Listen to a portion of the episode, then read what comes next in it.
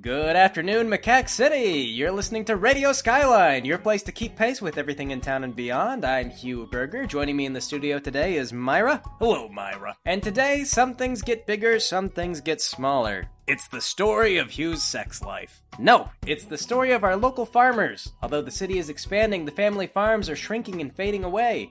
We're going to look into that and talk to a local farmer about why that is and what it means for the community. It means we're going to transition from producing soybeans to selling soy latte. The fate of any big city, but where will the soybeans come from? Well, it's an international market. They produce more crops than our country needs to sell them abroad, so presumably whoever has already cornered the domestic market will continue to sell soybeans. Okay, I meant that rhetorically. I've answered the question. Yes.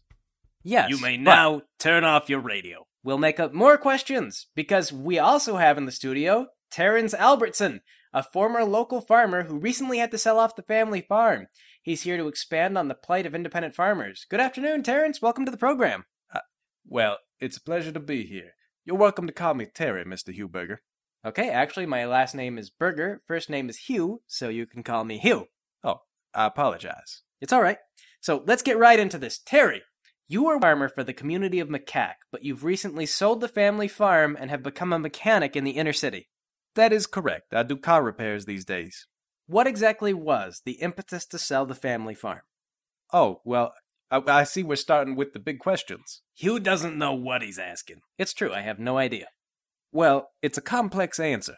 Can you pose it in a way that will entertain an audience trapped in a traffic jam? Well, I. Will you do our jobs for us? Uh, well, I. Uh, what's the pay? The pay? That's right. I know my value. Oh, God. We don't have any money. Oh, I see. So it's a charity then. That's right, a charity of information. Are the two of you paid? Are we paid? Yes. Not enough. No. It is it is a robbery. All right, I think I see how this works. So, anyway, can you tell us, I guess in just the simplest terms, what do you think are the main reasons that you had to sell the family farm? Well, uh, again, it's a difficult question. So what what I can tell you is just part of the picture, really. But in a nutshell, I suppose too much competition and not enough fail safes. Oh, so it's the story of our radio station.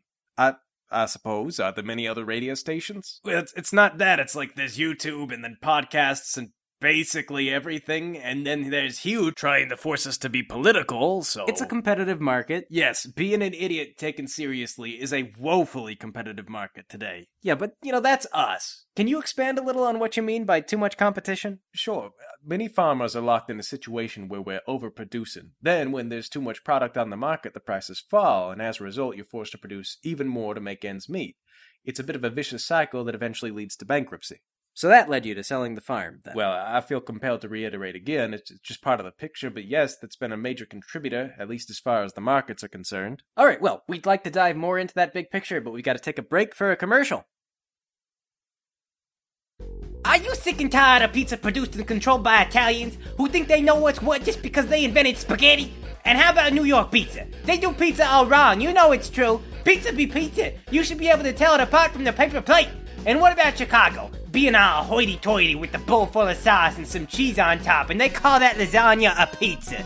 Everywhere sucks, except Bitchin' pizza. We're the only ones to do any kind of good pizza. We put all kinds of special ingredients in there. What are they, you ask? I'm not telling you. Then you go home and make your own. To hell with that, you gotta come to my place and eat my pizza. Bitchin' pizza. You gotta come in from Chicago. You gotta come in here from New York. You gotta come in from this ridiculous notion that you had pizza before you tried bitchin' pizza.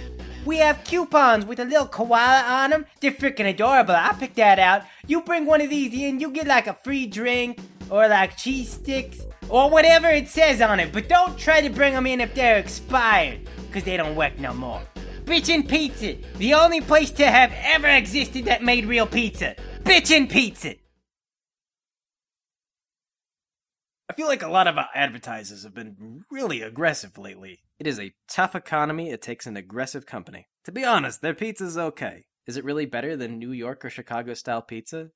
And is there anything besides those two things? I mean, you can only do so much with affordable food.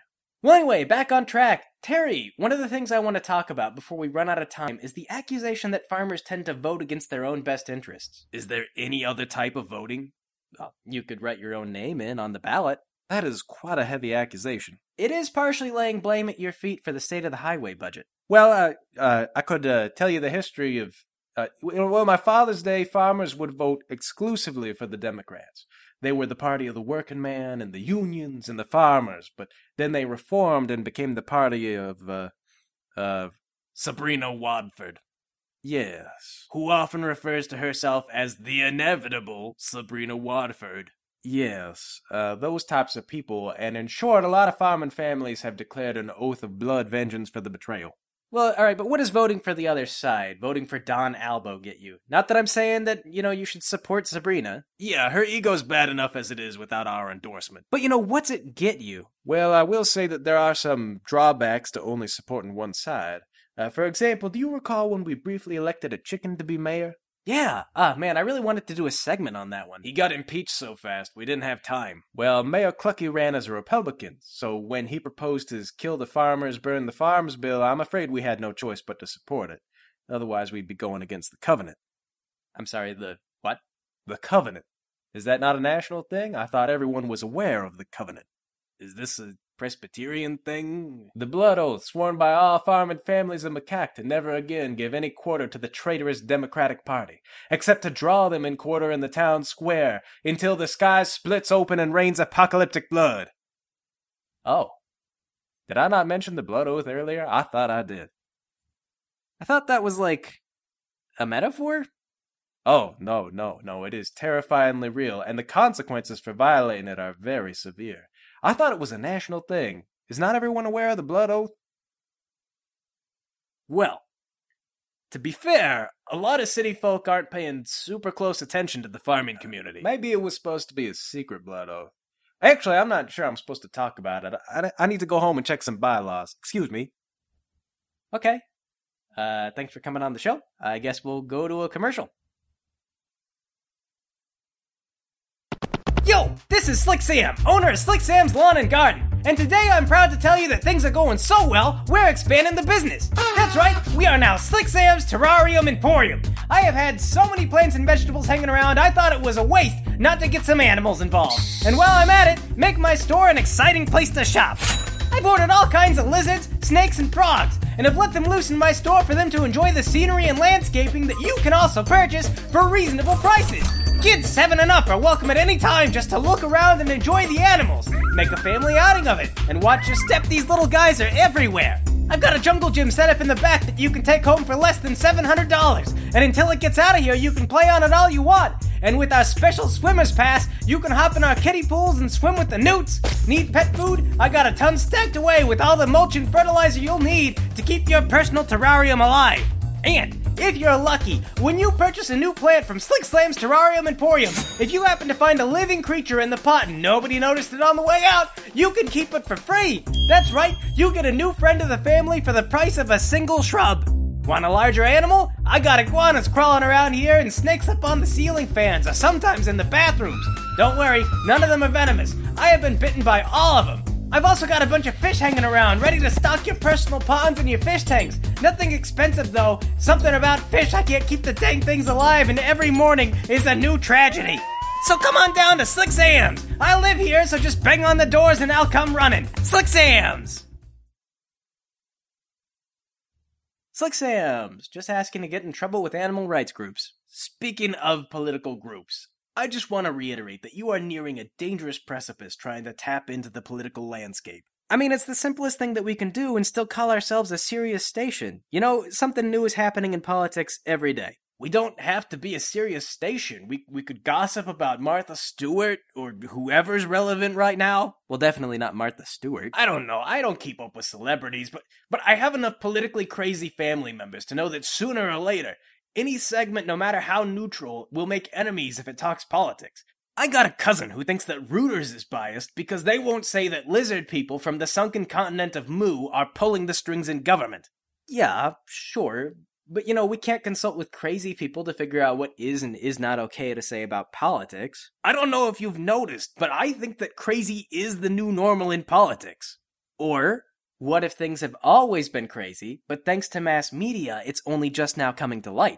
I am not trying to engage you in a philosophical discussion about the chicken and the egg. It's it's a stupid question.